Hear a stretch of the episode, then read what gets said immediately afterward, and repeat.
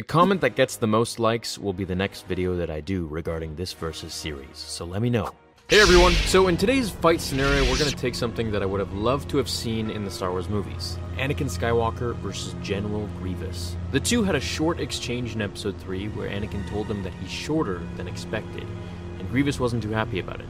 And yes, I'll be making a fan fiction regarding what if General Grievous wasn't shorter than Anakin expected. Now, today's video will Do follow it. suit with the last two videos that I hope you guys have seen already. Let's try to understand both fighting styles of Anakin and Grievous, as well as force powers, physical powers, and psychology. So let's begin. In episode 3, Anakin told the Council that Palpatine wanted him to be his personal representative on the Council, where he was shut down for all the right reasons, of course. Now, I'm going to eventually make a video covering what if Anakin was allowed to be Palpatine's personal representative, but for today, let's see what happened after that conversation. Obi-Wan was tasked with hunting down Grievous in the Utapau system and fighting him with the 212th Battalion.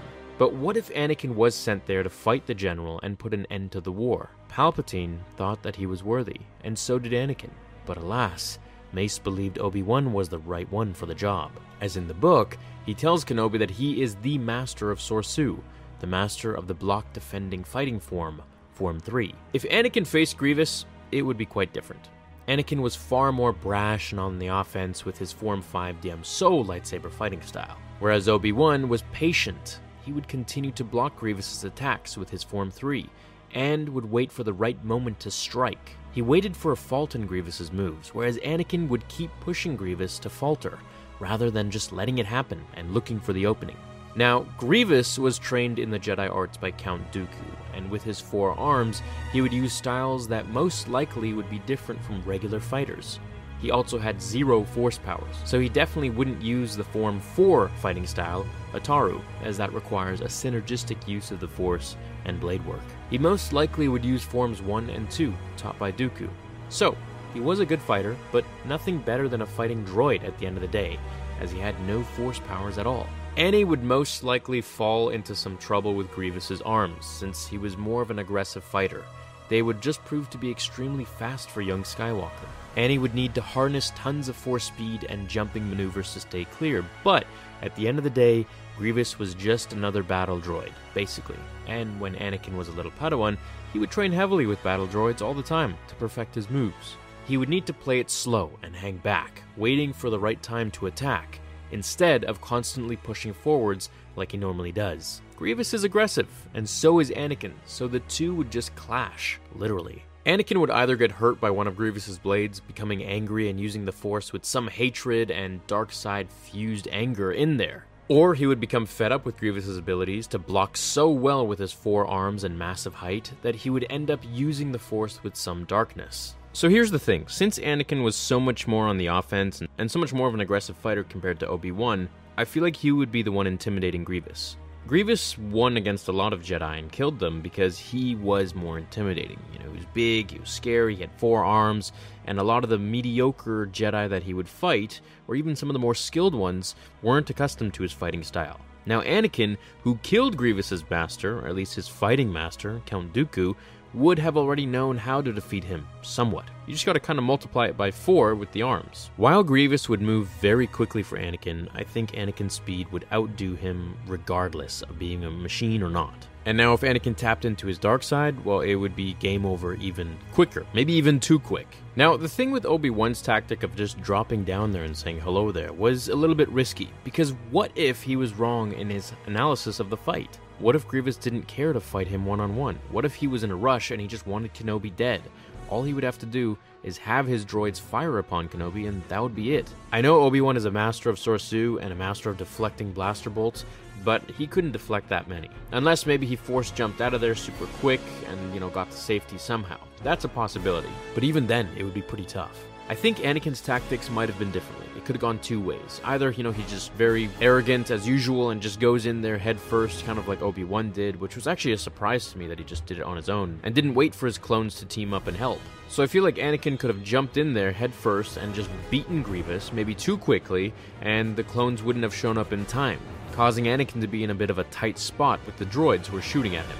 just like probably Obi Wan would, but still, it would be a tight spot. Now, the other option is that Anakin coordinates with the 501st, and then they all attack Grievous together at the same time. But I understand what Obi Wan did. You know, he went in there, he distracted Grievous, he made Grievous realize that he can't win, so he has to flee, and then the clones came in and took care of business. Either way, Anakin would probably just use his talents in the Force to dismantle Grievous, kind of like we saw Mace do in the Clone Wars, the really very original ones. If we go with Legends, well, when Anakin was a little boy, he used the Force to burst an enemy into flames. I can only imagine what he would do to Grievous at this point if we're following those powers in Legends. Now, Grievous was used to Jedi being afraid and fleeing battle or hiding from him, but Anakin had no fear. He would just hit him head on, and he would not stop. I think this would scare Grievous, and he knew that Anakin was the chosen one. He knew he was one of the most powerful Jedi, if not the most powerful Jedi ever. So, I'm sure in the back of his mind he had some worries and doubts, especially when Anakin would continuously come swinging at him with all of that power and bravado, he would definitely be cowering in a corner in the end. Now, in canon, I think Anakin would have to use the dark side and anger to bring about more visibilities, and either dismantle Grievous's cybernetics using the Force, or to run and slide between his legs, or something like that, as he runs his lightsaber through Grievous's body. Again, harnessing Force speed to do this. Something like an old Starkiller type of move. Now, I don't want to say that Anakin would win easily, but he would win in the end. The only thing is, it's not certain whether he'd need to call upon the dark side or not for Grievous's massive size difference and force spinning arms. Okay, so now that we analyzed how Anakin would absolutely mop the floor with Grievous, we kind of have to play this into the whole timeline. How would this affect Palpatine's plan? Well, the whole idea and the whole point was to get Anakin and Obi Wan separated as far as possible. So he wanted Obi Wan to either go fight Grievous, or he wanted Anakin to go fight Grievous so that Obi Wan would stay somewhere on another planet. Now, if Anakin were to go fight Grievous, which of course Palpatine knew that this wouldn't fly with the Council, especially if Anakin was insinuating that that's what Palpatine wanted, knowing the Jedi were very dogmatic and arrogant, they would say something like, you know, our own council we will keep on who we decide to send to fight certain enemies. And of course, pretty much like always, Palpatine was right. Let's say Anakin goes to Utapau, kills Grievous, and returns. Palpatine wouldn't have had that speech with him where he tells him and reveals that he is really Darth Sidious. Therefore, Anakin wouldn't have gone to tell Mace Windu, and no one would have been the wiser. So Anakin would have returned to Coruscant and the Jedi Temple to tell them that he has defeated Grievous. Then he would probably be summoned to Palpatine's office, where Palpatine would give him some sort of a congratulatory ceremony or something like that. And then he would tell him how he's happy the Jedi finally trusted him to send him on this mission, but how they're still holding him back and how there are still things about the Force that they are not telling him.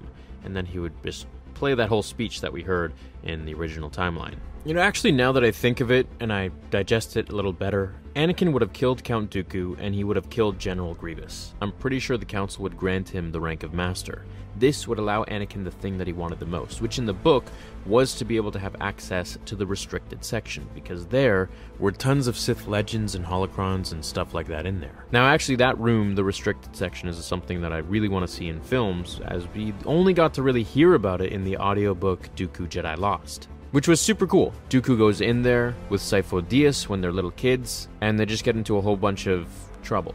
I don't think Anakin would find what he was looking for in the restricted section, after killing Grievous and being granted the rank of Master, of course. The reason for this is the only Sith that have really come back are still kind of Sith ghosts, like Marka Ragnos, or they're entombed to a certain location or object, kind of like a Horcrux in Harry Potter. And as for Palpatine's story of Darth Plagueis, well, there wouldn't be any records of that because, well, Palpatine would have been in control of those records, and he wouldn't have made any record of this. So, in the end, regardless what path Anakin would have taken, whether he was ranked master or not, or killed Grievous or didn't, he would have always come back to Palpatine, and I'm sure Sidious had some sort of maniacal plan to pull the strings perfectly behind the scenes in order for Anakin to turn to the dark side. All he would have to do is basically reveal that he is a Sith Lord to Anakin, and Anakin would go running to Mace.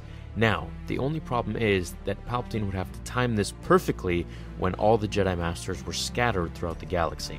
So, he would have to pick his timing very, very right in that moment. And it would most likely be when Yoda was off world and so was Obi Wan, so he would have to make sure of that first, and then he could continue with his plan. I do believe that if Obi Wan and Yoda were all on the same planet, were all on Coruscant, when Anakin told Mace Windu about Palpatine, then they all would have gone to arrest him. However, it still leads me to wonder why didn't Mace Windu contact Yoda about this information first? Anyways, I think that's enough theory and speculation for this video. Let me know what you think down below. Would Anakin have to use the dark side to defeat Grievous, or would he do it just normally? Would he call in the clones to come with him, or would he go in head first? And do you think if he was granted the rank of Master, would he have gone to the restricted section and found what he was looking for, or would it not make any difference at all?